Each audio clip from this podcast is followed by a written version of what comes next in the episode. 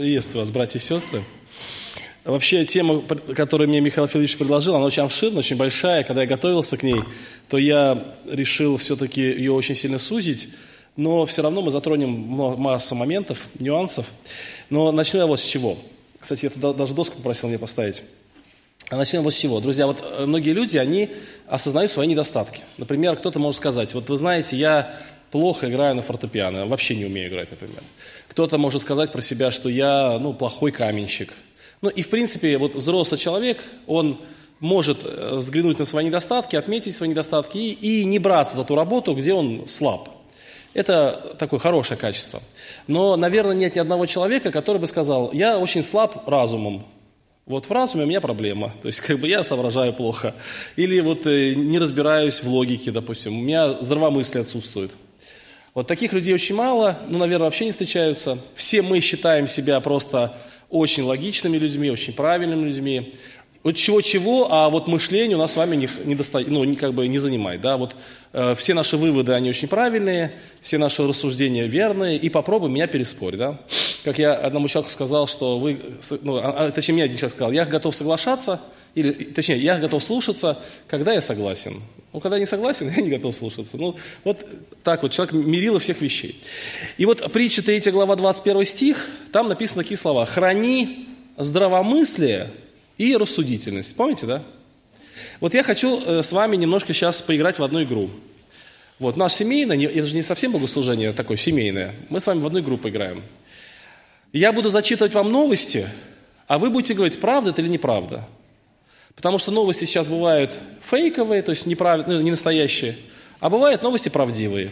И вы, мы с вами будем сейчас голосовать. Правдивая новость или неправдивая новость. Начнем с простое. Вот это простая, как бы такая, знаете, на разминочку. В России объявлен год десятилетия победы над коррупцией. Вот, то есть а, вот следующий год объявлен годом десятилетия победы над коррупцией. Такая новость. РИА новости. Давайте голосовать. Кто считает, что новость прав... правдивая? Нет, да? Нет. То есть здесь даже вариантов нет. Хорошо. Другая новость. Школьник из, из города Реутова научил ворон, ну, ворон, сортировать мусор при помощи нейросетей. Школьник из поселка Реутов – из города Реутов, научил воронов, ну, ворон, я не знаю правильно, как ударение, ворон, сортировать мусор. И научил он это делать с помощью нейросетей. Давайте голосовать. Кто считает, что новость правдивая? Вы, э, здесь вообще кто-нибудь есть в зале? Люди здесь? Э, друзья, вообще эта новость абсолютно правдивая. Это на самом деле так и есть. То есть этот школьник, он поставил несколько видеокамер на мусорные баки, эти видеокамеры подключены были к, к нейросетям, они определяли подлетающих птиц, и если это была ворона, то он открывал определенный бак э, с определенной пищей. И таким образом, вот именно ворона этой местности приучил к определенным, к определенным как бы, мусору, и он их научил потом сортировать. Это абсолютно правда. А, еще одна новость. Москвичей научат делать подгузники из мха. Москвичей научат делать подгузники из мха. Давайте голосовать. Кто за? Вот уже есть, да? Правильно. Действительно так и есть. То есть это была определенная э, как бы акция, э, это было опубликовано в газете «Правда», и абсолютно это, в газете, точнее, газета «Ру», это абсолютная правда, то есть действительно была такая идея научить, э, ну, собрать там людей, там, ну и так далее, так далее. И рассказать, как можно делать подгузники из мха. Ну, это, Наверное, ханты. Да, да, что я видел, как они делают. Ну, вот тебе, да. А, вот теперь это, сейчас я прочитаю эту новость, я хотел ее убрать, но она, наверное, не всем будет понятна, но более молодым она будет понятна. После блокировки некоторых соцсетей, таких как Инстаграм там и так далее, у российских блогеров заметно упали доходы.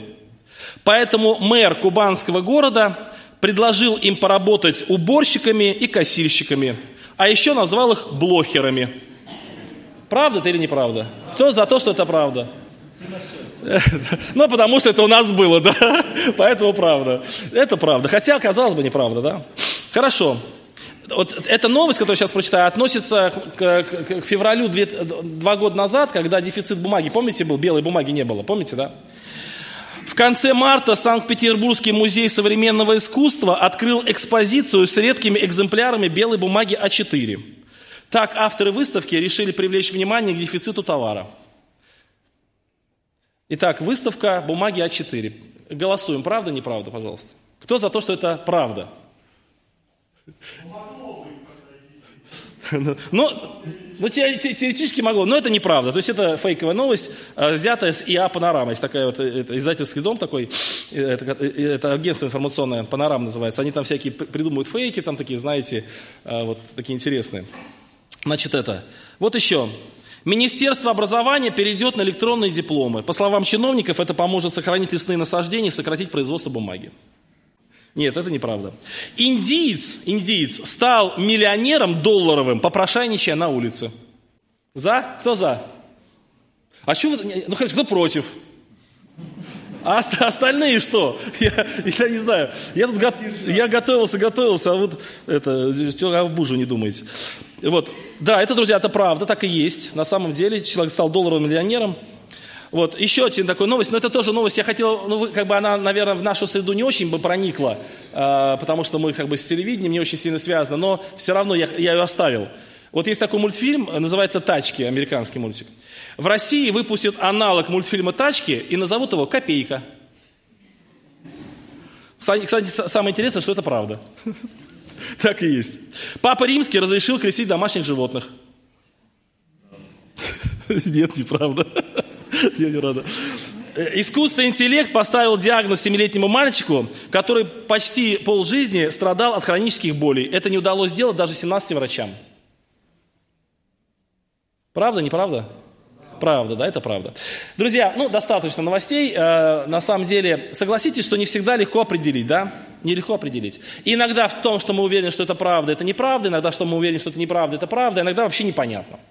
Друзья, и сейчас, э, вот когда мы говорим о здравомыслии и рассудительности, вот что такое здравомыслие, что такое рассудительность?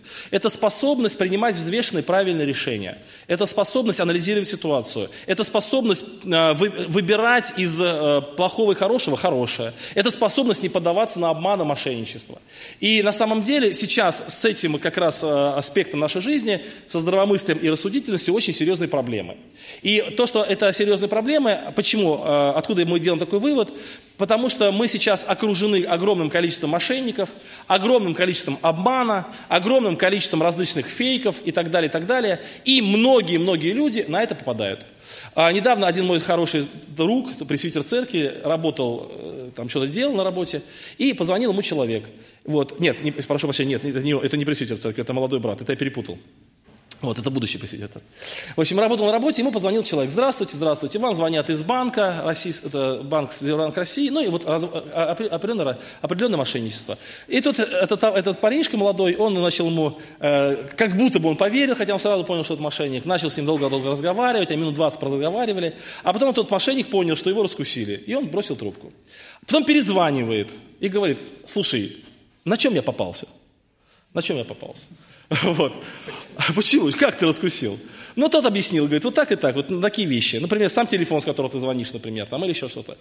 И тот спрашивает, ну, наш верующий брат спрашивает того мошенника, спрашивает, слушай, неужели в России есть люди, которые на это попадаются? Он говорит, вообще огромное количество. То есть не бывает дня, чтобы я не, не, ну, не нашел человека. Не бывает дня. Вот, то есть у меня, говорит, зарплата вот в неделю примерно составляет около 100-150 тысяч рублей. Это моя зарплата. То есть он работает на человека, он содержит этот колл-центр, и э, в, в, в, говорит, наш колл-центр небольшой, у нас примерно 12 человек работает, и каждый из них в неделю зарабатывает зарплату до 150 тысяч рублей, вот как бы зарплата. Друзья, то есть это 12 человек, это сколько людей попадается на мошенников? Вот за последний месяц моих, э, чисто моих знакомых, вот лично моих знакомых, попалось очень много. Ну, наверное, 4 или 5, которых я точно знаю, это за последний месяц. Причем самый такой для меня печальный случай, это мой хороший друг, ну, как друг, товарищ больше, ну, верующий брат, мы с ним как, еще по Самарской области, там, когда я там жил, мы с ним общались очень часто, вот, и э, он э, моего возраста, и он образован, у него высшее образование, и очень такой, ну, человек здравый, и вдруг он попадается на мошенников и верит этим мошенникам, и у него денег особо не было много, поэтому он пошел, взял кредит, и он отдал этим людям миллион шестьсот рублей. Миллион шестьсот. Друзья, одна ну, бабушка, я знаю тоже, которая хотела помочь своим детям, Она тоже стала брать кредиты, и когда дети ее стали убеждать, что это неправда, не хорошо, она стала еще с детьми злиться, я же вам хочу помочь, ну и так далее, и так далее. Друзья, и я думаю, что вы подобных примеров можете рассказать очень много. Один мой знакомый, хороший очень, он, вот, он вообще такой очень критично настроенный человек, и его жена, подобная ему, но его супруга, они работают, она работает в Москве, они вообще живут в Москве, она раб, э, работает нянечкой. И она уже в возрасте, они старше меня чуть-чуть, она работает нянечку, двое детей, и загруженность у нее очень большая. Поэтому она с утра до вечера с этими детьми, со школы встретить, туда-сюда. И вот, а, значит, однажды э, ей стали приходить смс -ки. Приходит смс первая, вторая, третья, за, сначала за месяц, потом за две недели, там, за 10 дней и так далее. И смс такие. Уважаемый абонент сети МТС, в такого-то числа ваш э, договор будет расторгнут, и связь у вас прекратится. Вот. Но она не обращала внимания на смс И в день, когда это случилось, ей звонят и говорят, сегодня, сейчас будет связь расторгнута, э, договор. Она говорит, что делать? Вам нужно перезаключить договор. Берете паспорт и в любой это, офис МТС приезжаете. Она говорит, я не могу, я на работе, а мне без связи никуда, я же работаю, что делать? Я, а у нее паника. Вот. А он, он говорит, ну вы знаете, вообще никаких вариантов нет, только в офисе МТС. Она говорит, ну пожалуйста, ну хоть что-то можно сделать. Он говорит, ну я могу пойти, конечно, вам на уступки. Дайте ваши данные, и мы все сделаем. Ну она все данные дала, и они все сделали. Вот. Ну, то есть то, что хотели сделать. Друзья, то есть вот посмотрите, хитрое искусство обольщения, согласитесь, да. Потом она, как только, она, а, как только пришла смс ну, нужная, и как только она подтвердила код, который, и в ту же секунду она поняла, что она сделала ошибку. Вот в ту же секунду. Друзья, но ошибка была уже совершена. Друзья, вот как будто бы выключается разум, да? И таких примеров очень-очень много. Огромное количество телефонных мошенников сейчас, просто огромное. И все они очень хорошо живут и зарабатывают. А мы, друзья, с вами попадаемся на фейковые новости, когда мы читаем новости, и у нас новости оказываются, ну, это неправда, и мы на это очень много ведемся, и очень много мы поддаемся этим э, обманам. Друзья, сейчас очень много мошенников не таких, вот как вот я сейчас спросил, телефонных, а каких-то финансовых, там, предлагают какие-то участия в финансовых пирамидах, в каких-то акциях, могут человека запутать красивыми словами типа криптовалюта и все остальное, и человек поверит, и убедится, и в конце концов он в это вступит. И я знаю нескольких таких человек, вот у нас, например, в городе один человек, я его очень хорошо знаю, он попал в очень серьезные долги, у него больше 5 миллионов рублей долга, и он убеждает, что он отдаст, э, ну просто почему я его знаю, потому что он ко мне пришел за советом, и я ему говорю, слушай, друг, ну ты не должен так поступать, ты если так будешь поступать, ты вообще все прогаешь. Он говорит, нет, это сто процентов, это вот, вот я вот вложу в эту компанию. Друзья, я, у меня семь потов сошло, чем я его убедил, я его не смог убедить, конечно, и э, теперь, все, теперь э, его семья, вот его семья, у небольшая семья, они отдают долг, который он взял на себя. И, друзья, это, конечно, катастрофа. То есть вот такие мошенники бывают. Потом, друзья, э, с точки зрения медицины, например, да, тоже огромное количество, вот я знаю одного человека, у которого очень серьезное заболевание, ему очень нужны пить таблетки, определенные, выписанные врачом, вот, иначе у него есть риск э, поляризации. Ну и он где-то послушал, ну, друзья, источник самых главных новостей это YouTube же, да, включил YouTube и прослушал какого-то врача, который сказал, пить таблетки нельзя. Нельзя пить таблетки, все. Почему нельзя пить? Потому что это все как бы неправильно, это все химия. Надо лечиться современными методами, ну, этими, методами. Покупайте у меня курс правильного восстановления здоровья, я вам расскажу, как быть здоровым и счастливым вот, и прожить 300 лет. И, друзья, этот человек, что вы бы думали, конечно, в ту же секунду отказался от таблеток. Вот в ту же секунду он отказался от таблеток, и зачем ему пить таблетки, если вот человек в интернете сказал, да ведь? Вот. И это действительно очень важно, ему показалось. И потом пришлось э, последствия разгребать, потому что через несколько дней отказа от таблеток повысилось давление, которое не стало сбиваться ничем. Потом ему стало плохо, а потом сказали родственники, что надо пить таблетки, а ему невозможно. Но вот такие ситуации бывают. Друзья, почему так бывает? Потому что люди очень доверчивы. И им кажется, что кто-то там в интернете, он намного лучше знает, чем, да, чем окружающие меня люди. Ты можешь хоть что там делать, и ты никак, никак ситуацию не выправишь, потому что люди люди верят. Но этот э, случай такой разовый, но таких случаев миллион всяких других случаев, когда убеждены люди. Это, это медицинские всякие. БАДы продаются за гигантские деньги. Там, вот человек покупает какой-то БАД, который стоит там баснословных денег. Хотя то же самое можно купить там, у бабушки на, на, на рынке, например. Еще тебе доплатят, чтобы ты взял это. Друзья, то есть никому это не нужно. То есть вот так вот бывает по-разному, и человек верит. В медицине то же самое. Еще, друзья, проблема, пример в богословии. Вот в богословии. Есть церковное учение, там, две тысячи лет оно утверждалось, в Библии так написано, и вдруг человек, у него открытие, он прочитал Библию, он услышал какого-то проповедника, где-то там ему что-то показалось, и все. И ты попробуй его в этом разубеди. И он об этом только и говорит, он говорит, что все неправы, я один прав, и он начинает доказывать, доказывать. И окружающим людям очевидно видно, что этот человек не прав, и что его абсолютно нелогичное поведение и нелогичные аргументы, и все это понимают, кроме него самого. Друзья, и это тоже часто бывает, часто бывает. Итак, друзья, здравомыслие и рассудительность, они нас очень часто подводят. Они подводят нас тогда, когда мы читаем новости, тогда, когда нам звонят телефонные мошенники, когда мы хотим вложить куда-то свои деньги в какой-то бизнес. Это в вопросе богословия, в вопросе э, э, ну, медицинских там и так далее вещей. И еще масса-масса других вещей, где нас подводит наше здравомыслие. Друзья, и очень-очень часто нас здравомыслие подводит наше просто в повседневной жизни – когда ты смотришь на человека, и он такие решения принимает, даже не в этой сфере, а просто в сфере устройства жизни. Что проходят годы, проходит, может быть, несколько лет, а у него ни кола, ни двора, и дети э, растут беспризорными, ну, фактически при живых родителях, и ты не знаешь, чем помочь, потому что если ты даже денег ему дашь, эти деньги исчезнут через 5 минут и в неизвестном направлении, и так далее, и так далее, друзья. То есть, фактически человек не научился просто здравые решения принимать, вот просто в жизни своей. Иногда, друзья, такие проблемы бывают, когда люди вот отношениях. Вот два человека, там, муж, жена, там, живут как кошка, собака много лет. В чем проблема? А проблема просто в том, что ну, люди, а, не, ну, как бы, у них нет здравомыслия в отношениях. Ну, просто, ну, здесь просто достаточно просто промолчать там, или какое-то слово хорошее сказать. Нет, человек просто до этого не догадывается. Ну и последний маленький примерчик. Люди иногда просто не умеют даже друг с другом разговаривать. Вот недавно я сидел на лавочке на одной, вот, и рядом сидели, сидели два мужчины, незнакомые мне совершенно. Я просто сидел, и они рядом сидели, в каком-то торговом центре. Вот. И они разговаривали. И я случайно послушал их разговор. И один другому объясняет, а второй отвечает. И я понимаю, что они говорят, друг друга не понимают. То есть один говорит вопрос, а другой отвечает ему не на этот вопрос, а на другой. Тот возражает, и у них появляется такой разговор такой, вообще они друг друга не понимают совершенно. А я даже, я сидел там, ждал э, одного человека, и в это время книжку читал. Я даже книжку читать не могу, потому что я, ну, меня как бы нервничаю от того, что они друг друга не понимают. Вот. И это, и вот они разговаривают, разговаривают, потом говорят, слушайте, извините, можно я вмешаюсь? Вы вообще не о том разговариваете. И я говорю, он не это имел в виду, когда говорил. И сказал. А тот помолчал, говорит, ты правда это имел в виду? Он говорит, конечно. А, ну спасибо вам, говорит, и все. И, это, и дальше стали разговаривать. То есть, бывает так, что люди, вот они разговаривают между собой и просто друг друга не понимают. Так бывает. Итак, друзья, здравомыслие и рассудительность – это что-то очень важное.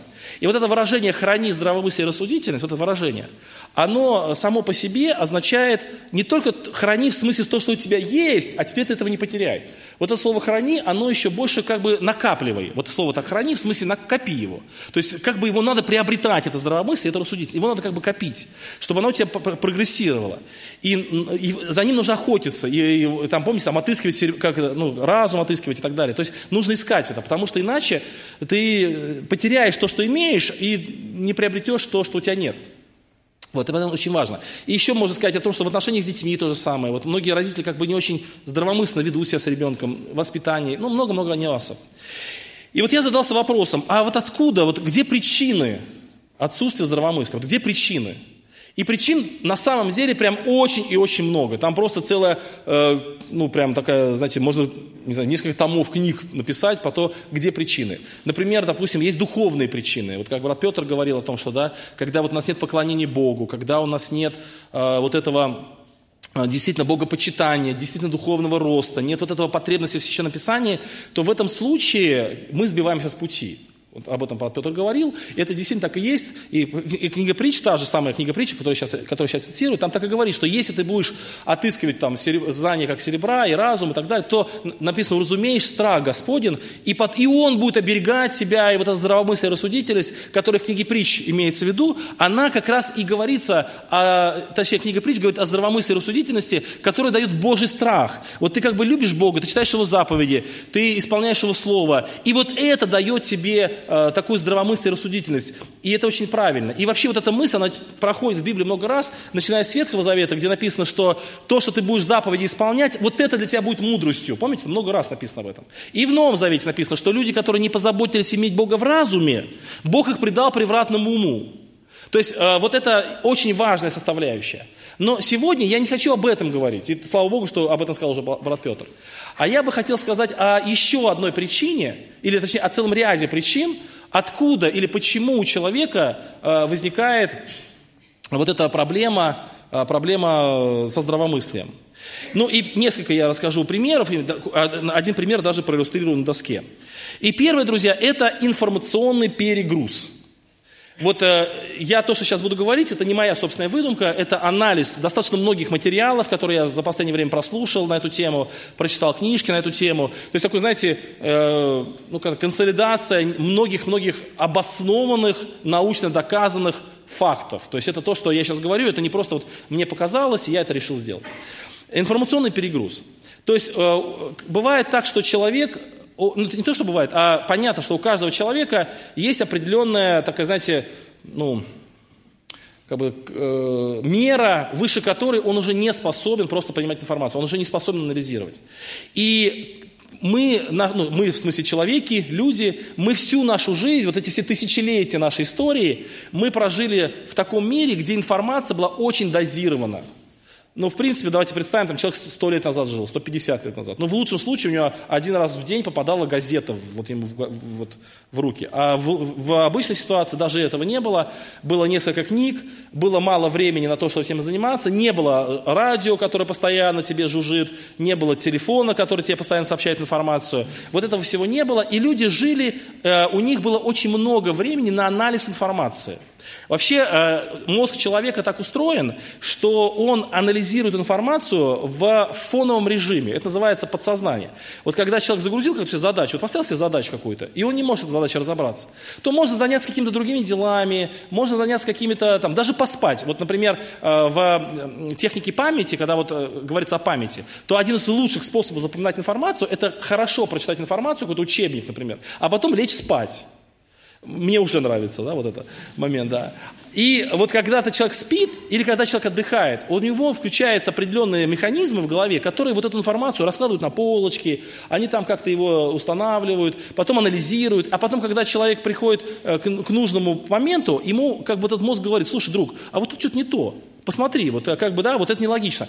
И он способен анализировать, он способен думать. А теперь представьте себе, что мозгу все время дают информацию. Один поток, второй, третий, четвертый. Ему просто некогда думать. Ему некогда. Брат Юра Свериченко здесь находится, и как-то Алексей Дашевский рассказывал такую историю. Однажды а, какое-то было общение, то есть было на курсах или где-то, и братья рассказывали, как они читают. И вот Алексей говорил, что вот я утром читаю, там это потом слушаю, когда еду слушаю, когда хожу тоже слушаю в наушниках, все. И Юра говорит, «А когда же вы думаете? То есть, если все время слушать, читать, то когда же вы думаете? Друзья, и это на самом деле очень мудрый, мудрый вопрос. На самом деле мы должны думать. И вот у человека происходит информационный перегруз. И ему просто некогда думать, ему просто некогда анализировать. У него такой объем информации, такой поток, что у него вот эти, э, вот этот механизм, этот мозг, он, знаете, как, это как потоп не, некогда думать о э, как бы, цветах, которые должны стоять на столе. Когда поток воды идет, лишь бы разгребси воду, да, лишь бы, чтобы не утонуть в этой воде, а уж думать о том, какого цвета у тебя шторы, там это уже не до этого, да, потому что у тебя нет времени на это, когда у тебя какая-то, или пожар начался, ты не будешь думать о том, в каком, какая у тебя прическа, да, ты будешь выбегать, спасать вещи. Вот то же самое, когда идет просто поток информации, мозгу да не до анализа, ему лишь бы вообще справиться с тем, что находится сейчас. Ему хоть бы вообще не, не, не с ума не сойти от того, что происходит. И поэтому он там разбрасывает, разбрасывает, разбрасывает, и вот туда под задолгом памяти что-то выкидывает вообще, чтобы не было даже.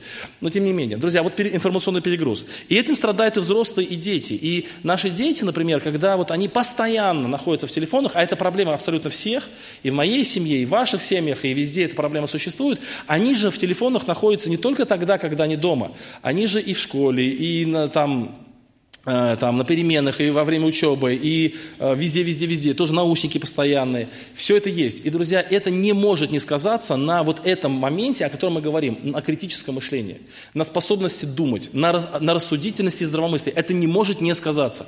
Люди становятся очень податливы и падки на э, Э, на то, что у них, э, ну, на, на, на любое мошенничество, на любую негативную информацию, негативную, точнее, а ложную информацию, потому что у них просто слишком много информации. Слишком много. Друзья, и вот тут тоже похоже, похожая мысль, я сразу скажу, это недостаток времени. Вот как бы это очень рядышком. Вообще я считаю себя человеком критически настроенным э, к таким вещам. Помню, однажды мне позвонил мужчина и сказал, здравствуйте, меня зовут так-то, так-то, так-то, я следователь уголовного розыска, и, э, значит, на вас пожаловали соседи, а у нас действительно был сосед такой, который мог пожаловаться, и он уже жаловался на других соседей, поэтому все совпало, все пазлы сложились. Э, и я предлагаю вам встретиться, чтобы урегулировать наш вопрос вне, э, значит, это, ну и так далее. Вот. И я сразу понял, что это мошенник. Я сразу понял. И я ему говорю, да, без проблем, вызывайте повестки, все. И, он мне несколько раз перезванивал, угрожал, но, друзья, немножко было страшно, честно говоря, когда тебе звонит следователь уголовного розыска, как-то внутри вот, вот эти атовизмы, они еще все начинают говорить, беги, беги, прячься. Вот, друзья, но умом я понимал, что это человек-мошенник, и я ему в конце концов так и сказал, что ну, знаете, каждый зарабатывает как хочет. Э, кстати, у нас есть брат Олег в церкви, и мне очень сильно понравилось, я немножко отвлекусь, как он разговаривает с мошенниками. И вот я теперь у него научился этому, когда мне звонит, тоже так разговариваю. Раньше я не знал, как с ним разговаривать, иногда просто не брал трубку, иногда, ну, точнее, ложил трубку, иногда говорил, что вы мошенник, там, иногда, не знаю, там, злился даже. А сейчас вот я услышал, как он разговаривает, и мне понравилось, я тоже так разговариваю. Я начинаю свидетельствовать. Я говорю, я хочу вам рассказать о Боге. Вот вы звоните человеку, который вот, э, многодетный отец. Вот вас совесть не будет тревожить от того, что вы обманули человека. А как вот Божий суд? Они начинают, при чем тут Божий суд? Я звоню вам предупредить о мошенничестве. Я говорю, вот будет написано в Библии. Начинаю свидетельствовать, понимаете? Вообще прекрасный способ, долго все не выдерживают, как и обычно наше свидетельство. Вот. И быстро уходит. Ну, это так, немножко отвлеклись. Так вот, друзья, я считаю себя критичным человеком, и вот однажды я несколько лет назад попал в Париж. Так неожиданно получилось, совершенно случайно, занесло меня в Париж. Вот, и я, было не очень много времени, и я хотел посмотреть на Эйфелеву башню. И вот я спешу, ну как бы иду, спешу, и вдруг ко мне подходит человек, и он говорит, «Э, пожертвуйте, пожалуйста, на какой-то там, какой-то благотворительный фонд. Друзья, и я э, сразу ему там дал 10 евро, по-моему, не ошибаюсь, и пошел дальше. И вот я пошел дальше, и я понял, что это мошенник. Друзья, я бы понял это и раньше – ну, просто мне не было времени. То есть, как бы спешил. И вот, э, когда у нас нет времени, когда мы не даем себе право подумать, и многие социологи, они отмечают, что когда вам нужно принять важное решение, важное решение, вы должны сначала сказать, я подумаю. Вот скажите, я подумаю. Я посоветуюсь. Друзья, от того, что вы с кем-то посоветуетесь или вы дадете 10 минут подумать, никогда в жизни вы не проиграете. Многие рекламы на этом построены. Вот веб-сайт открываешь, там написано, 3 минуты осталось до конца распродажи. 3 минуты до конца распродажи осталось. Почему так пишут? Да потому что, чтобы тебе не было времени подумать. Потому что когда ты подумаешь, ты поймешь, что тысячу лет тебе эта штука не нужна. А в соседнем магазине она в два раза дешевле стоит. Ты это поймешь, но тебе не дают время подумать. Тебе не дают время. И поэтому прямо сейчас принимай решение. Вот прямо сейчас, сию секунду, не уходи, принимай решение прямо сейчас. Друзья, поверьте мне, ну и вы сами это знаете, никогда в жизни ни одного решения, ну в смысле, не было плохого, если вы скажете, я приду завтра, я подумаю, я посоветую с кем-то. Но людям кажется, что вот они напали на какой-то вот прям чудо, чудо какой-то клад, и если сейчас они прям не все отдадут все деньги, то они ничего не получат. Друзья, и вот, э, вот этот вот два момента, они очень похожи. Перегруз, информационный перегруз, он лишает нас возможности думать, потому что слишком много информации. И нет времени, потому что мы слишком заняты, слишком суетимся. И вот теперь, что, какой вывод из этого вопроса? Какой вывод из этого, из этого мы можем сделать?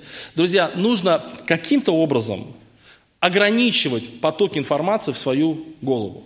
Это, друзья, действительно важно. Я расскажу о себе, когда начались известные события в феврале 2022 года. Ну, конечно же, конечно же, друзья, ну, невозможно было не думать ни о чем другом. Просто невозможно.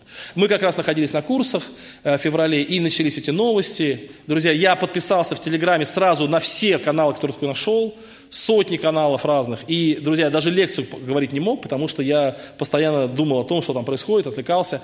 Друзья, и так было некоторое время – и потом в какой-то момент времени я стал замечать у себя очень сильные, сильные изменения. Я стал замечать, что я очень теперь становлюсь патриотично настроенным.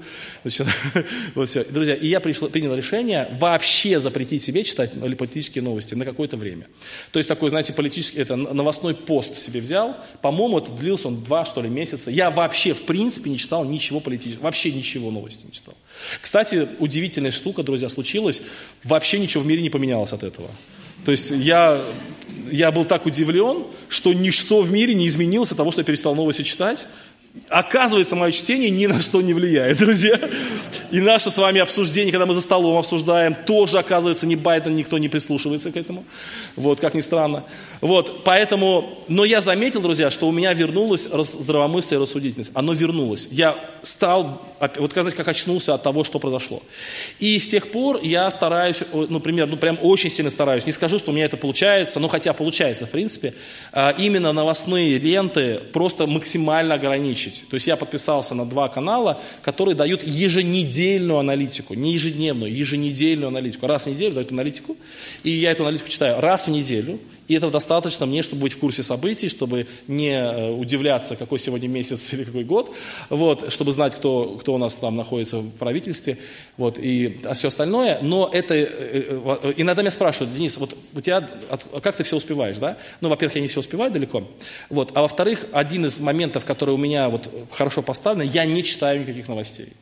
Вы не представляете, сколько на это время уходит. У вас высвобождается время, у вас освобождается энергия, и самое главное, у вас повышается вот этот мыслительный процесс. Вы становитесь способны, способны, э, ну, как бы анализировать. Ладно вы, да, уже все, там жизнь прожита, уже конец. Но э, дети наши, друзья, вот дети наши, вот если они, мы их не научим жестко контролировать входящие информационные потоки, не, не только новости, мультики, какие-то передачи, какие-то... Вот сейчас, сейчас это такая штука называется шорцы. Знаете такая штука шорцы, да? Ну или рилсы, или шорцы. Русских слов нет таких, да? Это все такое американ, американизмы разные. Вот, они настолько за, заманивают, настолько заманивают, что я сам на себя удивляюсь, когда, ну, я говорю, что в моей жизни бывает это прям крайне-крайне редко, там один раз, ну, срывы бывают же у нас, у, у всех зависимых, что срывы бывают, вот, и бывают тоже срывы, вот, и когда я вдруг неожиданно замечаю, что вот, знаете, вот я каждый месяц, ну, каждый месяц пишу статью для, для газеты «Веришь ли ты?» Каждый месяц. Вот, и это на это уходит определенное время. И вот когда ты работаешь над статьей, то вот полтора часа времени, два часа времени, ну, это прям много реально. Вот я засекаю время, таймер засекаю и ставлю. Я должен статью написать за два часа. Ну, как бы я пишу в три этапа. Первый этап у меня это как бы сбор информации, планы, все остальное. Второй этап черновик, а третий этап доведение до ума. И вот на каждый этап примерно по полтора часа уходит. И вот эти полтора часа прям тянутся очень много. Это прям реально много времени. Ну, полтора часа прям очень много. Вот. Или, например, еще такой момент, что вот сегодня, ну, я, извините за какие-то такие маленькие подробности в моей жизни, и что я про себя говорю, мне это неловко очень, но все равно. Вот сегодня я знал, что наехать надо сюда на семейное, в три часа нам выезжать. Нам ехать три часа до вашего Тимошевского, до сюда, Тимошевских три часа. Вот, э, и, кстати, иногда говорят, мы редко ездим, потому что далеко. Ну, конечно, сюда ближе, чем к нам. Вот, то есть мы туда часто ездим. И э, поэтому э, в 7.30 у меня сегодня было совещание по библейской школе, у нас каждый понедельник совещание. И в 8.30 оно закончилось. И мне еще надо было на пробежку сегодня обязательно, потому что иначе я вообще энергии не, не буду. И, друзья, я понял, что ну как бы время мало, но вот совещание прошло 40 минут, потом я проводил детей в школу, потом пошел на пробежку. И она заняла мне 45 минут. Друзья, и я когда вернулся, ну 45 минут, это прям много времени, прям много. Я за, вот за утро успел сделать ну, прям несколько важнейших дел. Вот, для, ну, для школы нашей, для своего здоровья. Вот. Но это же самое время пролетает вот так вот, когда ты просто смотришь какую-то ерунду. Согласитесь, да? Полтора часа это вообще нет, ничего нет. И вот это называется вот это как раз информационный перегруз. И вот человек, он лишается времени и лишается, вот эти два момента я хотел отметить. Первое, лишается времени и лишается эм, механизм обдумывания. То есть как бы у него вот механизм, который думает в голове, вот эти люди, которые там думают, вот эти составляющие они как бы заиливаются. Вот этот механизм, да, вот как бы вот он начинает за, заиливаться, и он плохо прорабатывает, потому что слишком много всего. Он на это не рассчитан. Столько он не справится. И поэтому, друзья, критическое мышление резко понижается, резко понижается. И человек потом начинает верить в любую ерунду, потому что вот он, э, критическое мышление снижается. Э, следующий момент, друзья, который я хочу рассказать. Вот э, мы прочитали с вами фейковые новости, часть, и что это вообще за проблема? Давайте мы сейчас об этом поговорим. Для этого мне нужно туда перейти. Раз. Микрофон здесь, да?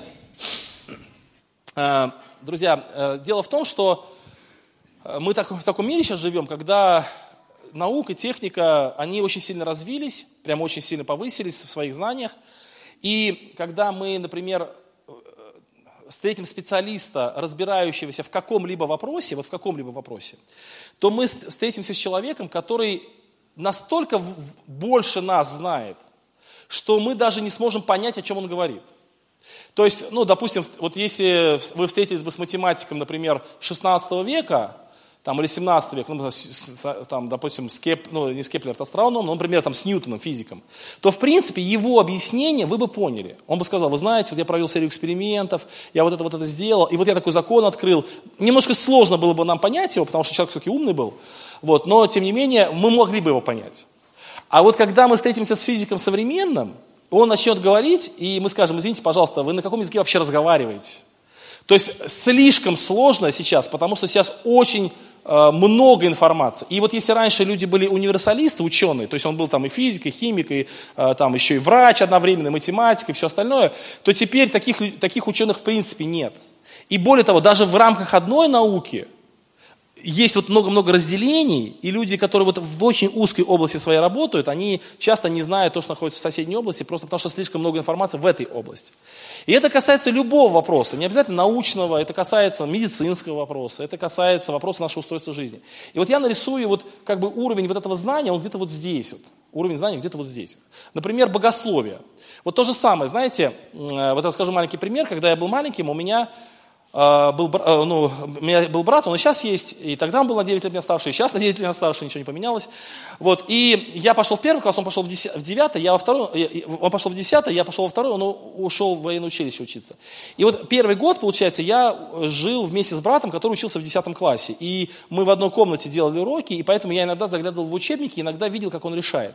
И я помню, как я пришел э, на урок математики, ну, на урок нашего, как бы, там, не знаю, как он назывался, арифметика тогда, и учительница сказала, сказала, что когда мы вычитаем из одной цифры другую цифру, то нельзя вычитать так, чтобы было меньше нуля. То есть из двойки нельзя вычесть тройку, потому что будет меньше нуля, это запрещено.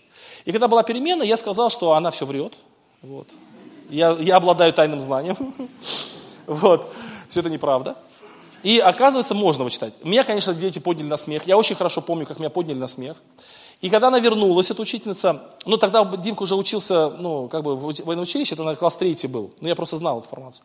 И э, тогда спросили учительницу, сказали, а скажите, а вот Денис говорит, что можно вычитать из э, одной цифры другую и будет меньше нуля. И она говорит, Денис, а почему так думаешь? Я объяснил, что у меня есть старший брат, мы вместе учимся и так далее. И она говорит, вот для старшеклассников можно, а для вас нельзя. Ну как бы вы должны до этого знания еще дорасти.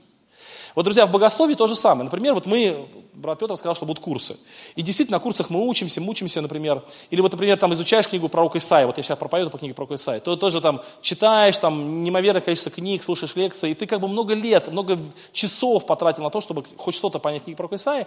И тут приходит человек и говорит, а вот у меня вот такое мнение – ну и ты пытаешься ему что-то объяснить, ну вот именно в том, в чем ты соображаешь. Может быть, в каком-то вопросе он лучше соображает, но в каком-то вопросе я. И он даже понятия не может, потому что, чтобы понять, нужно пройти путь. Понятно мысль, да? Но не все вещи можно понять просто так. А вот скажи, вот объясни мне, пожалуйста, вот вопрос. А как объяснить? Там надо несколько лет сначала проучиться, да? Это вот меня, простите, потому что я семейная, поэтому немножко разбавлю. Мне понравилась одна шутка. Вот на, на Красной площади человека спрашивают. Извините, как, как попасть в мавзолей? Он говорит, это очень долгая история. Сначала надо бунт поднять, потом надо сначала это, потом... Вот, а, а, а потом тебя в мавзолей положат. То есть, как бы, друзья, вот то же самое. Как, как, прийти, как, как прийти к какому-то знанию? Это надо длинный-длинный путь пройти. И вот этот длинный путь каких-то людей, которые годами, десятилетиями занимаются, они вот привели человека вот в эту, к, этому, к этому, ну, в каком-либо вопросе, вот к этому знанию. У обычного человека по этому самому вопросу знание где-то здесь. А вот как называется вот эта вот, вот эта область, как она называется? Она называется областью псевдознания, то есть областью ненастоящего знания, областью псевдознания. А чем оно, зап... вот тут настоящее знание, ну по какому-то вопросу, еще раз, друзья, не в принципе общее знание, а вот по какому-то вопросу. Вот это, значит, у нас э, истинное знание, а это такое наше повседневное с вами знание. Ну, например, там, допустим, ребенок думает, я уже много раз пример приводил, как один мальчик мне сказал, что его палец закрывает Луну. Он говорит, дядя Денис, у меня палец больше Луны. Ну и правда, как оказалось, он Луну закрыл. Вот, друзья, то есть это его знание такое. А истинное знание, что Луна больше. Но чтобы, чтобы мальчику понять, что Луна больше, ему надо вырасти, ему надо пройти образование, не попасться под влияние сторонников плоской земли, там это тоже трудно. Поэтому как бы целый надо путь пройти, чтобы вот к этому знанию прийти. И вот когда человек, значит, живет вот в, в обычном своем знании, вот ну, в обычном знании, то э, как бы, а вот это истинное знание, а вот это называется псевдознание. Что это за псевдознание? Вот сюда проникают, вот сюда вот проникают какие-то идеи от истинного знания. Они проникают через какие-то книжки, может быть, кто-то какую-то лекцию сказал, или кто-то, может быть, какую-то там, я не знаю, передачу снял, там, или еще что-то, там, что-то там, не знаю, сказал. И вот настоящее знание сюда проникает. проникает. Потом отсюда, отсюда поднимаются тоже такие, знаете, предположения разные, какие-то идеи, мысли, ну, которые просто человек придумал, например. Ну, казалось ему, вот он сидел дома, ему показалось, а почему бы и нет, да? И вот он это говорит, и вот сюда проникает. Потом отсюда какие-то специальные вбросы, ну, каким-то, может быть, выгодно каким-то дельцам, например, да? Вот когда, вот особенно с медициной связано. Вот есть настоящее знание. Вот, например, знаете, пишут, допустим, там на банке с Кока-Колы пишут, например, что там э, без консервантов, например, да? Ну, или там, или вот на а, на кефире пишут, что без глюкозы, там, и без этого, без лактозы. Но какая лактоза в кефире? Э, кефир это и есть отсутствие лактозы. Ну, как бы, что такое лактоза? Это, это только что в молоке сохранится, в кефире его просто быть не может, в принципе. Ну, а люди пишут, да, вот. И вот тогда, когда пишут на баночках того, чего там в принципе быть не может. Или вот я читал такую рекламную кампанию, и сейчас, э, э, ну, ну, допустим, я сейчас точно не помню, к сожалению, просто сейчас этот пример вспомнил, не подготовился. Но, допустим, вот берут э, там, зерна кофе, и вот его прожаривают при температуре, там, допустим, 90 градусов, к примеру, я не, не, не знаю точно. И вот, а как повысить продажи своего кофе? И вот какая-то компания придумала, мы жарим свой кофе при 90 градусах. Так все жарят при 90 градусах. Но они это написали. И человек думает по себе, он ничего себе, я при 90 градусах, и куплю это кофе, они же при 90 градусах жарят. Но они просто не знают, что все остальные тоже так же жарят, понимаете? Вот. Или, например, какая-то компания была табачная, они написали, мы добавляем фильтр какую-то штуку специальную. Эту штуку все добавляют в фильтр, абсолютно все компании. Но написали только одна компания, и у них резко продажи выросли, потому что люди подумали, что вот это важно. То есть вот какие-то есть вбросы специальные такие, знаете, вот со стороны каких-то дельцов. И вот это все здесь перемешивается, все перемешивается, перемешивается. И это становится таким псевдознанием. И человек, человек, э, как бы ему это устраивает. Ему настоящее знание трудно понять. Это надо слишком долго думать, слишком много читать, слишком много анализировать. Это трудно. А вот это объяснение, оно им понятно. Это все, это как бы оно, есть такое слово редуцированное, то есть упрощенное. Оно понятное, оно мне в голову помещается, оно, э, как бы сказать, меня устраивает. И вот это, вот это объяснение, оно такое, знаете, слишком сложное. Еще один момент такой, вот теперь забудьте вот про эту картинку. И вот, сейчас, а, так, не знаю, что делать. Значит, смахнуть надо как-то так. Значит, э, смотрите, вот когда человек знает совсем немножко, вот чуть-чуть знает, вот у него такой кругляшок знания, вот он по какому-то вопросу знает вот совсем чуть-чуть. А есть человек, который знает еще меньше по какому-то вопросу, вот когда он просто вот такая точечка. Знаете, как эта точка называется, да? Это моя точка зрения. Вот. Почему называется точка зрения? Потому что она такая маленькая-маленькая точечка такая, вот, она много не, не знает. Вот. И, а когда человек больше знает, да, вот больше знает, Давайте представим себе, что вот то, что внутри этого кругляшочка, это настоящее знание, а то, что вокруг кругляшочка, это вот как бы незнание, то есть как бы область еще того, чего я не знаю. Вот я в каком-то вопросе хочу разобраться, и э, я начинаю больше узнавать, и вот у меня увеличивается область моего знания, и тем больше я соприкасаюсь с областью незнания. Так вот, друзья, посмотрите, если человек знает совсем немножко, чуть-чуть, то э, э, область незнания, с которой он соприкасается, большая или маленькая? Маленькая. То есть, смотрите, вот маленький такой, маленький такой, ну вот линия такая, она вот, вот этот, если вот взять вот эту линию и растянуть, она вот такая маленькая, так ведь, да? А если человек много знает, посмотрите, какая у него линия соприкосновения с незнанием, так ведь, да? Чем больше человек знает, тем больше человек знает того, что он не знает. Если человек вот столько знает, то он огромное количество не знает всего еще, и он это понимает. Если человек знает только маленькую точечку, ему кажется, все, я все знаю. Точка такая сингулярности, такая маленькая точка зрения. Вот, друзья, и вот когда мы сталкиваемся со специалистом с какой-то большой области, с какой-то крупной области, то мы сталкиваемся с людьми, которые говорят, э, да вы знаете, я не знаю, надо, надо, учить, надо учить нюансы. Вот чем отличается хороший врач от плохого врача? Вот плохому врачу вы позвоните по телефону, друг, мне нога болит, знаю, что с тобой. Возьми, вот это лекарство поможет. То есть он просто по одному фразе уже понял, что с вами, да ведь? Или душепопечители. Вы звоните человеку, что-то знаете, у меня какая-то вот с женой какие-то проблемы. А, все, я знаю, что делать. Друзья, если человек сразу знает, что делать, это вот такой человек, которого очень маленький, он знает. Если человек очень опытный, он тебе скажет, вот врач, ты знаешь, я не могу тебе сказать, почему? Ну ты же врач, ну, я врач, я же не, не маг, я же не знаю. Тебе надо анализы сдать. Да чего вы все врачи какие-то анализы сдавать? Это все вам проплачивает большая фарма, чтобы лишь бы кормить. Нет, ты мне скажи, что мне делать? Скажи, мне нога болит, что делать-то? Он говорит, ну ты рентген сделай сначала. Зачем же? Ты же врач, ты опытный человек, скажи. Друзья, и вот нас такие люди раздражают, потому что они начинают нам задавать вопросы, и до того, как эти... Друзья, а мы же ставим себе сами диагноз. Вот я себе поставил диагноз, что у меня рак один раз, и чуть не умер от э, страха. Друзья, но я был убежден. А откуда бы я знал, что у меня рак? Я в интернете прочитал, друзья, и там все признаки на лицо было.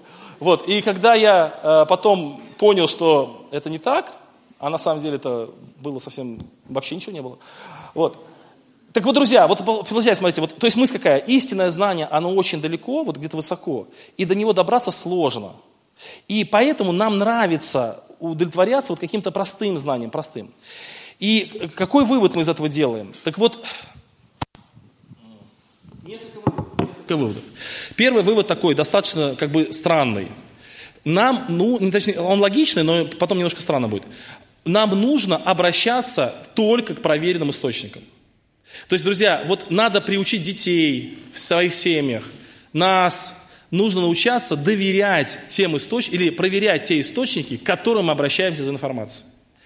А, вот как вы, вот такой вопрос. Как вы считаете, какая информация более простая? Ну, очевидно, что нижняя более простая, да? То есть она более востребована, более некоммерческая. Вот такой вопрос. Вот я когда помню, еще уверовал только, и у меня были проблемы с телевизором. Я не знал, зачем, почему нельзя смотреть телевизор. И вот никто меня не мог убедить. Я вот только уверовал, а мне нравилось смотреть телевизор. И никто меня не мог убедить, что этого делать нельзя. И вот один мудрый человек нашелся и мне говорит, Денис, вот смотри, как вы думаешь, вот тебе по телевизору показывают передачу, ну какую-нибудь.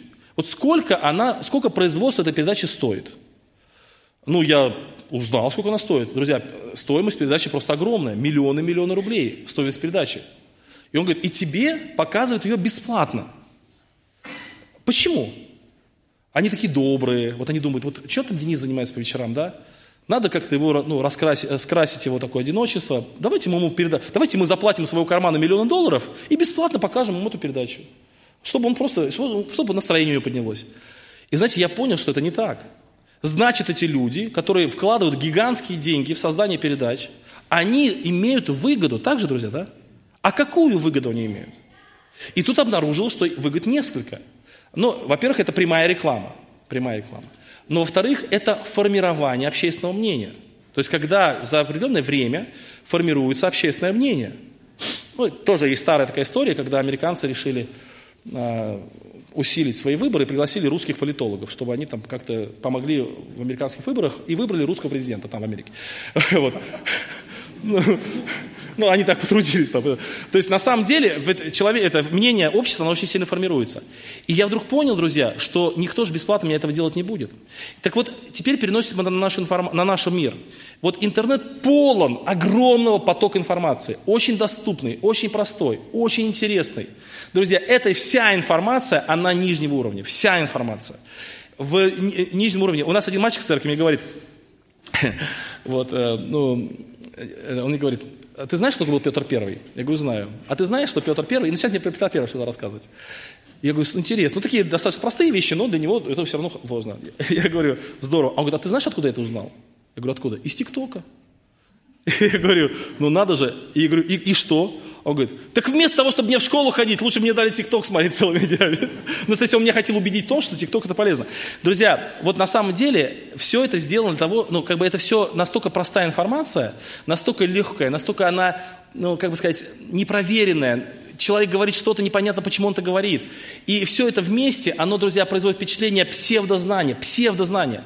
Оно умещается у меня в голову, оно мне понятно, оно как бы логично, друзья, но оно с истиной никакого отношения не имеет абсолютно.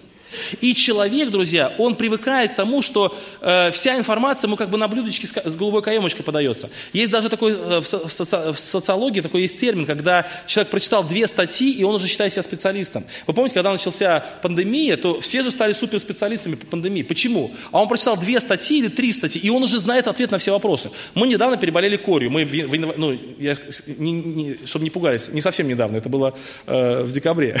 То есть уже больше месяца прошло, не бойтесь. Вот. Друзья, я супер специалист под корей стал. Вот любой вопрос меня спросить, я все знаю. Потому что я на своем опыте пережил. Но на самом деле я же ничего не знаю. Это же просто маленький опыт маленькой семьи, так же, да ведь?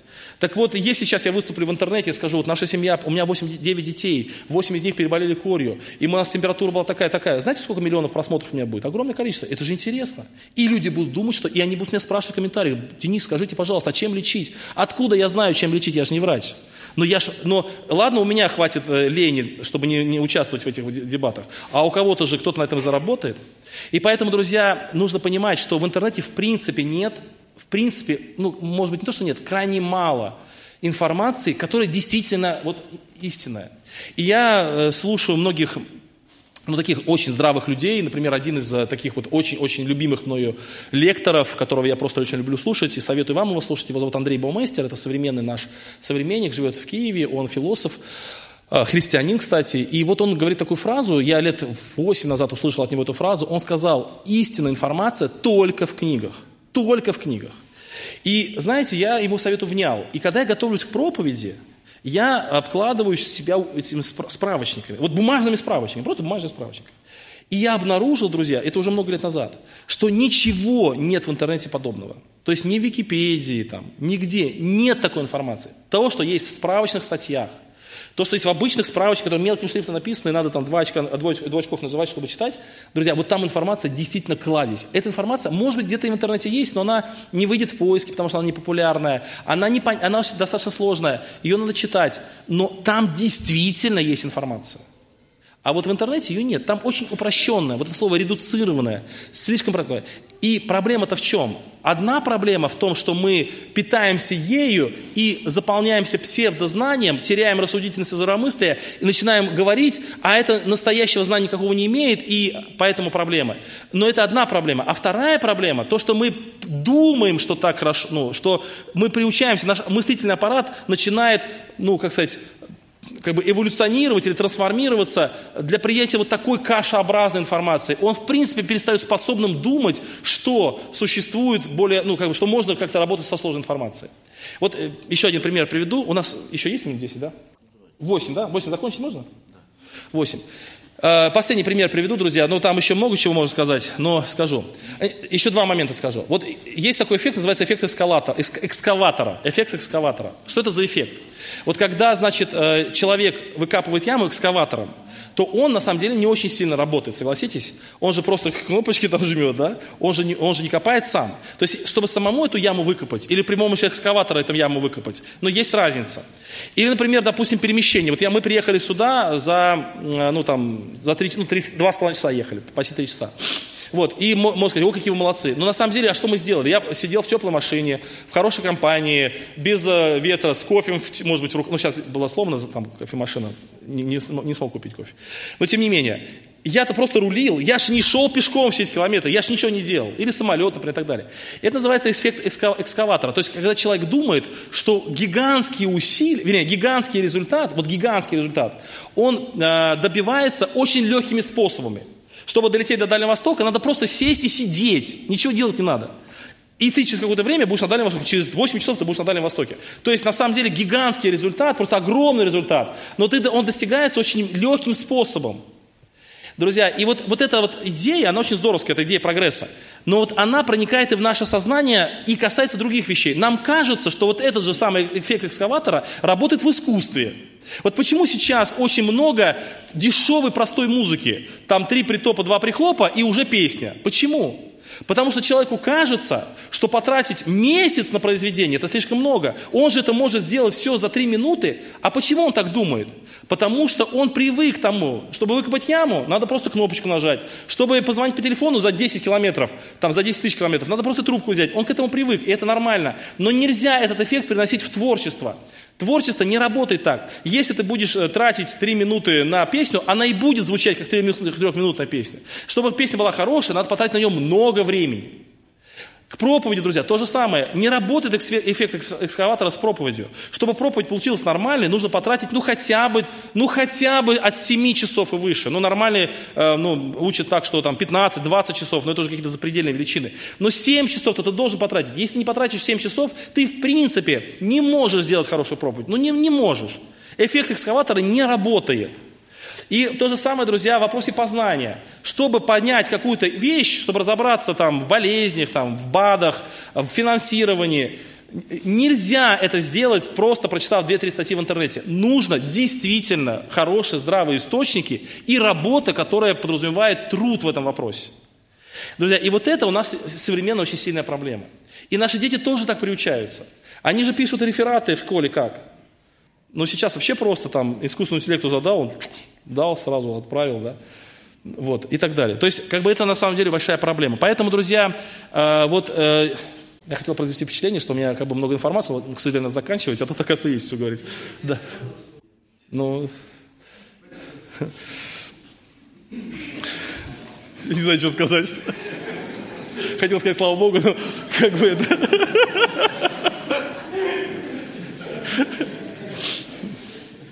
Но вообще, друзья, на самом деле, с признания факта, что я чего-то не знаю, с признания этого факта начинается рост. Вот есть такое известное выражение, я знаю только то, что ничего не знаю, сказал Аристотель, да? А кто-то сказал так, что я знаю только то, что Аристотель ничего не знает. Вот.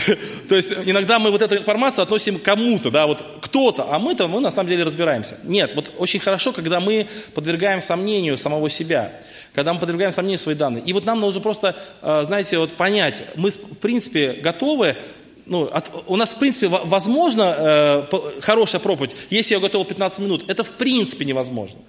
Ну, конечно, Бог может послать какое-то чудо великое, и, ну, действительно, э, человек э, скажет проповедь очень хорошую, но просто Бог его помилует. Но, в принципе, если говорить не о таких вот э, чудесах, когда вот безвыходная ситуация, и ты оказался на благовестии где-то, или в каком-то месте, или вот пришел на собрание, и вдруг тебе предложили резко проповедь, а ты не был готов, и тогда Бог может действительно дать такую, ну, как бы благодать, но все равно, друзья, вот в общем смысле, вот как бы в обычной жизни, это так. То же самое Э, касается там умения играть на фортепиано. Ну, невозможно играть на фортепиано, если ты э, там 15 минут в неделю занимаешься. Ну, невозможно научиться играть, так же, да? Невозможно построить дом хороший, крепкий из того, что из каких-то материалов, которые не очень там хорошие. Ну, невозможно. То же самое, друзья, вот эффект экскаватора, он не работает э, во многих вещах, но мы к нему привыкли. Мы к нему привыкли настолько, что мы... Э, его переносим да, вот на другие сферы нашей жизни, где, они, где он не должен быть.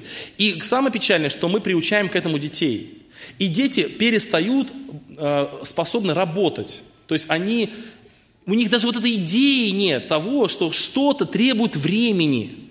Им кажется, что если вот то, что я должен сделать, требует больше, чем 5 минут, это уже, недостаточно, это уже недостойно.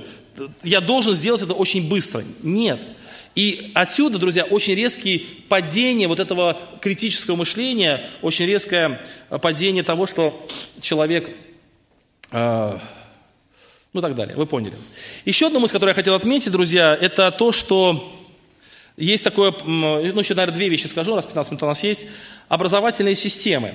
То есть э, вот многие образовательные системы, они э, в основе своей в основе этих образовательных систем лежит система заучивания, система э, зубри, зуб, зубрежа, да, заучивания.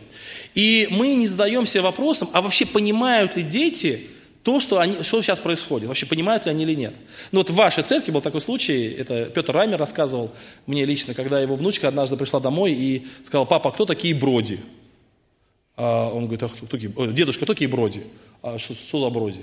Ну мы сегодня песню пели про броди в церкви. Он говорит, да не поем мы песни про Броди в церкви. Ну как не поем? Броди шли в пустыне. Вот. То есть броди шли в пустыне, вот какие-то броди, они шли в пустыне, понимаете? Вот. И ребенок поет эту песню, да, а, а, а вообще он понимает, что он поет. Он понимает, что вообще-то означает это выражение. И э, э, таких вещей очень много. Вот я помню, подростковое проводил, было, ну, наверное, лет 8 назад в нашей церкви, я до сих пор помню этот случай, и там дети сидели, ну, подростки, там, по 12-13 лет, и вот я задаю вопрос, я читаю текст и спрашиваю, вы понимаете слово «одесную»? «Одесную». Вы понимаете? Они говорят, да, мы понимаем. И я такой, а, а что это означает? Друзья, и никто из наших подростков не сказал, что это означает это слово. Никто не сказал. Одна девочка, которая самая у них была сообразительная, ну, из, из нашей группы, такая самая такая продвинутая девочка, она сказала, это слово означает «рядом». Друзья, но это не рядом. Это с правой стороны, да, но не рядом. А дети не знают этого. И вот они же это слово слышат бесконечно много раз. Они же это слово э, употребляют сами даже. Но какой смысл они вкладывают? Вообще никто не знает. А родители утешаются. Они говорят, ну какие у нас умные дети. Они могут там 90 псалом наизусть рассказать. Они могут вот это, могут вот это. Они могут. А толку-то от этого? Что они вообще знают? Что они понимают? Они вообще смысл-то, логики-то, они зазубрили и сказали родители восхитились, или учителя, и поставили пятерку. Но от того, что люди это знают, от этого пользы очень мало.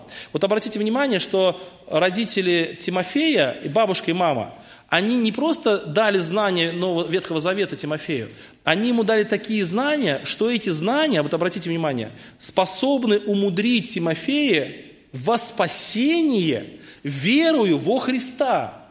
То есть Тимофей знал Ветхий Завет – и знал, как истины Ветхого Завета влекут его ко спасению, верою во Христа.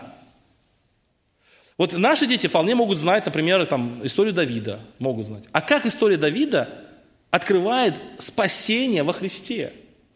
А как история Езейки открывает спасение во Христе? А, а что вообще означает некоторые выражения? Вот что они в принципе означают? Ты можешь их как-то пересказать своими словами, ты можешь их объяснить. Да, в покибыте слово такое, например, да, вот в покибыте. Что за покибыте? Я вот когда первый раз читал Библию, помните, там драмадеры были такие, помните, да, там наполнят. Я вообще думал, что это гардемарины такие. такие. Ну, драмадеры, гардемарины, все похоже. Я так представил, что улицы Древнего Иерусалима наполнились вот мушкетерами какими-то там, гардемаринами. Это потом мне осенило посмотреть в словаре.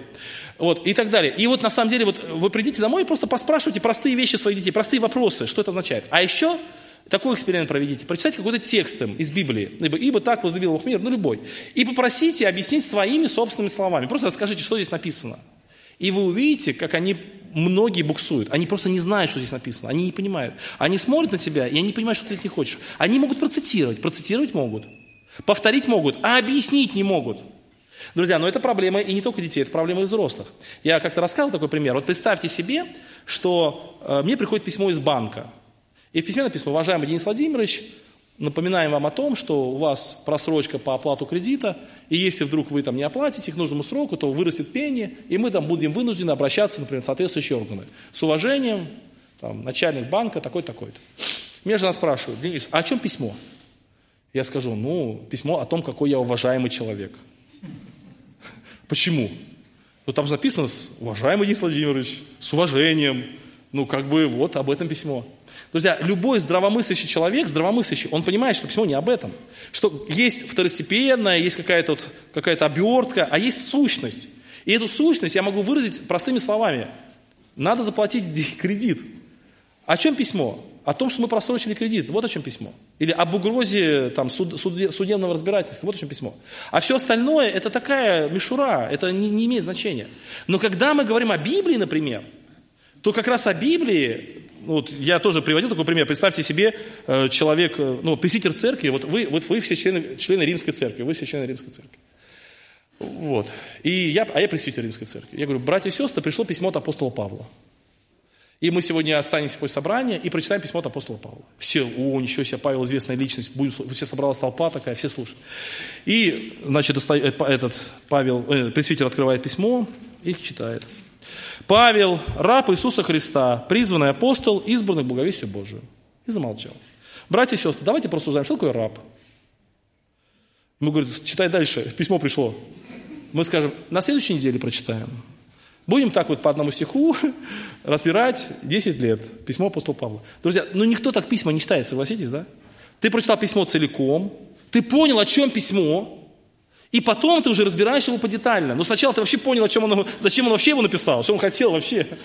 Друзья, но мы так, усто... мы так выросли, мы так привыкли, что во многих вопросах мы не можем видеть сущность, мы не можем видеть главного. У нас э, наша образовательная система и в школах, и во многих местах, она построена на зазубривании, на заучивании. Ты от... скажи, что там, вот прочитай, как бы энциклопедические знания выдай, и все, и достаточно. А понимаешь это, не понимаешь, это не важно. И это тоже резко снижает уровень критического мышления. Вот, например, есть такое правило, э, очень хорошее правило. Это, ну, я расскажу этот пример, и потом из этого примера правило, и будем уже заканчивать. Ну, там еще одна маленькая мысль будет. Вот как раз уложусь 5 минут. В общем, э, когда в, конце, в начале 20 века э, в России была вот эта проблема революции, там эти гражданские войны и так далее, то во многих э, местах были проблемы с обучением. И вот в одной, в одной деревушке из Пермской губернии был такой случай. Это реальный случай, можете прочитать, он вообще абсолютно не секретный. Там была небольшая такая совершенно школа, и там учились все в одном, в одном зале, все в одном зале учились. Там несколько учеников было, одни старшеклассники, одни младшеклассники были такие. Вот, и учитель, он добился гигантских результатов. То есть дети после его вот этой деревенской школы могли поступать в высшее учебное заведение Москвы или Питера. И это, этот феномен вызвал интерес даже. А у него была такая интересная программа. То есть он, во-первых, ну, конечно, давал домашнее задание. Ну, сначала, то есть ему работа была такая, он давал детям задание, урок, чтобы они выучили к следующему уроку. То есть вот каждый по своему классу, первоклассникам свой урок, десятиклассникам свой урок, они дома занимались. Потом на уроке он каждому классу еще и объяснял еще раз то, что они уже дома изучили. И поэтому они, получается, изучали уже по, ну, по пройденному материалу, им было легче. Но самое интересное дальше. Когда урок заканчивался, вот несколько, ну, несколько часов проходило, у него была такая специальная штука, и там были имена учеников всех. И вот каждый приходил, брал свое имя, и вот ему доставался. Например, десятикласснику доставался первоклассник, а первокласснику доставался, например, восьмиклассник. И их задача была объяснить то, что ты понял на уроке. Десятиклассник объяснял первокласснику, а первоклассник восьмикласснику. Ну, понятно, да, вот эта логика. К чему это привело? Если десятиклассник объяснял первокласснику что-то, то первоклассник, конечно, ничего не понимал, это понятно, да? Но десятиклассник понимал, он понимал, что, э, что он говорит. Когда ты объясняешь другому, ты начинаешь понимать. Потому что ты же не дословно объясняешь, как учитель, ты же не запомнил учительские слова в точности. И вот в момент, когда ты другому объясняешь, ты начинаешь понимать, где твои белые пятна, где у тебя есть вопросы. Ты потом к учителю идешь, слушай, я вот сейчас объяснял, я ничего не понял. Первоклассник, он ничего не понимал из речи десятиклассника, но он потихонечку привыкал к терминам, привыкал к каким-то понятиям, и когда уже в десятый класс приходил, у него уже много чего было известно. А когда, первокла... Э, а когда первоклассник объяснял десятикласснику, то у первоклассника тот же эффект происходил, что он понимает – или он понимает, что он не понимает, тогда он спрашивал. А у десятиклассника происходило э, напоминание. То есть некоторые вещи он как бы напоминал себе из того момента. И вот этот момент, вот это, дало такой огромный эффект, что большинство его этих учеников поступали в высшее учебное заведение. Здесь ключевой какой момент? Напоминание, это ладно. Но объяснение, то есть ты объясняешь. И вот, как, вот мы проповедников на курсах учим, прочитали текст – Забудьте слова, которые в этот текст ходят. Попытайтесь объяснить, что это значит. Вот, вот представьте, что перед вами 12-летний ребенок, который вообще Библию не знает, который в церковь не ходит. Объясните, что вы только что прочитали, чтобы он понял. Друзья, это самое сложное задание. У нас есть онлайн-школа проповедников, мы три года учимся. Вот на этой онлайн-школе проповедников там большая прям, прям порция недель э, на Герменевске уходит вот именно на это чтобы научить просто из, объяснять. Это анализ, это объяснение. Это большая проблема, друзья. Это прям серьезная проблема. И поэтому, э, когда вот мы привыкаем к такой информации, которая там в интернете, там простая информация и все. И здесь, как бы, друзья, следующий момент очень коротенький, прям коротенький момент. Вот представьте себе, что вы решили узнать, сколько человек э, нашей России э, страдает больными зубами. Вот вы хотите статистику узнать, сколько? Вы же не можете каждого опросить. Вы можете опросить какое-то количество и по этому проценту сделать вывод. Например, опросили 20 человек, и из них там какое-то количество болеет зубами, значит, столько-то процентов вообще во всей России болеет зубами. И вы опросили 10 человек, и все 10 болеют зубами. У всех больные зубы. И вы делаете вывод, что в России у всех больные зубы. Но вы забыли о том, что вы всех спросили, тех, кто сидит в очереди к стоматологу. Вы пришли в очередь к стоматологу и всех спросили. И там 10 человек и 10 больных зубов. Значит, все болеют зубами. Друзья, то есть это называется ну, нерелевантная выборка, если научным языком. Так вот, друзья, что это за проблема? Вот интернет – это такая штука интересная. Вот когда вы смотрите что-то в интернете, то он начинает подбирать материалы под вас. Знаете, да, такая штука? Вот под вас. Это означает, что через какое-то время вы а, находитесь только в том обществе или в той системе, которая вас устраивает. Вы думаете, что вы два часа провели в интернете, вы прочитали 150 миллионов статей – посмотрели несколько там видеороликов, но вы посмотрели и прослушали только все то, что и так, то есть, грубо говоря, вы пришли в стоматологический кабинет, и вас окружают только эти люди. Если вас это интересно, вы поняли логику, да, друзья? То есть нет а, объективности, нет другого мнения. Вы попадаете в ту среду, которая окружает только ваши единомышленники, ваша тема, И, и, и человек и сам делает, например, допустим, если он в политике какой-то придерживается какой-то концепции, то он только эти каналы оставляет, Телеграм, а все остальные убирает, да, и он только читает эти, и ему кажется, что все, ну, я прав, потому что 10 человек, которые я читаю, тоже и так же говорят, но есть и другие люди, которые по-другому говорят. И то же самое касается и автоматических алгоритмов, которые вам предлагают информацию, и вы в этой информации живете. Поэтому, друзья, это тоже очень сильно снижает уровень критического мышления и вообще, в принципе, вот этого э, здравомыслия. Ну и так далее, и так далее, друзья. Поэтому я хочу сказать, что мы живем в интересное время. И я рад, что мы живем в такое время, потому что открывает многие возможности. Но в этом времени есть очень большие опасности. И опасностей прям целый ряд, о которых мы вообще не говорили. Но один из моментов, э, опасность информационных технологий заключается в том, что они снижают уровень креативности, творчества, Э, снижает уровень мышления, критического анализа и так далее. И это нужно учитывать как в своей собственной жизни, так и при воспитании детей. На этом все, друзья. Мне кажется, что если вопросы, может быть, там внизу задать лучше, да, их?